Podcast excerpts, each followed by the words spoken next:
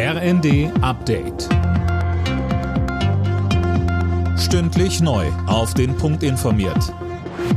Ich bin Dirk Jostes. Guten Tag. Russlands Präsident Putin habe sich fundamental verrechnet und die Einigkeit Europas und des Westens unterschätzt. Das hat Bundeskanzler Scholz in einer Regierungserklärung gesagt.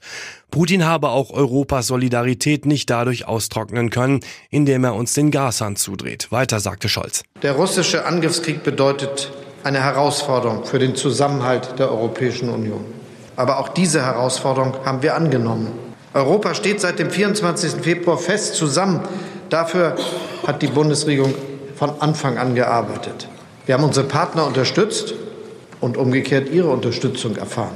Das ist gelebte europäische Solidarität. Bundesjustizminister Buschmann lehnt ein schärferes Waffenrecht ab. Er stellt sich damit gegen Innenministerin Faeser, die das im Zuge der Reichsbürgerrazzia gefordert hatte. Die strengsten Gesetze würden nicht helfen, wenn sich Menschen illegal Waffen besorgen, sagte Buschmann dem Redaktionsnetzwerk Deutschland. Auch wenn es gerade ziemlich kalt ist, ruft der Chef der Bundesnetzagentur nochmal eindringlich zum Gassparen auf.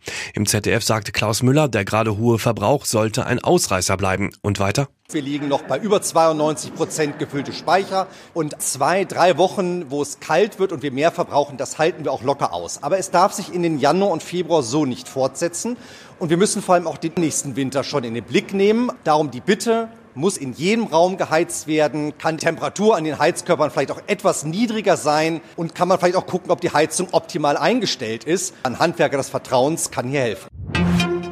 Halbfinale Nummer zwei heute bei der Fußball-WM in Katar. Titelverteidiger Frankreich spielt gegen Überraschungsteam Marokko. Gestern war schon Argentinien ins Endspiel eingezogen. Das Finale steht am Sonntag an. Alle Nachrichten auf rnd.de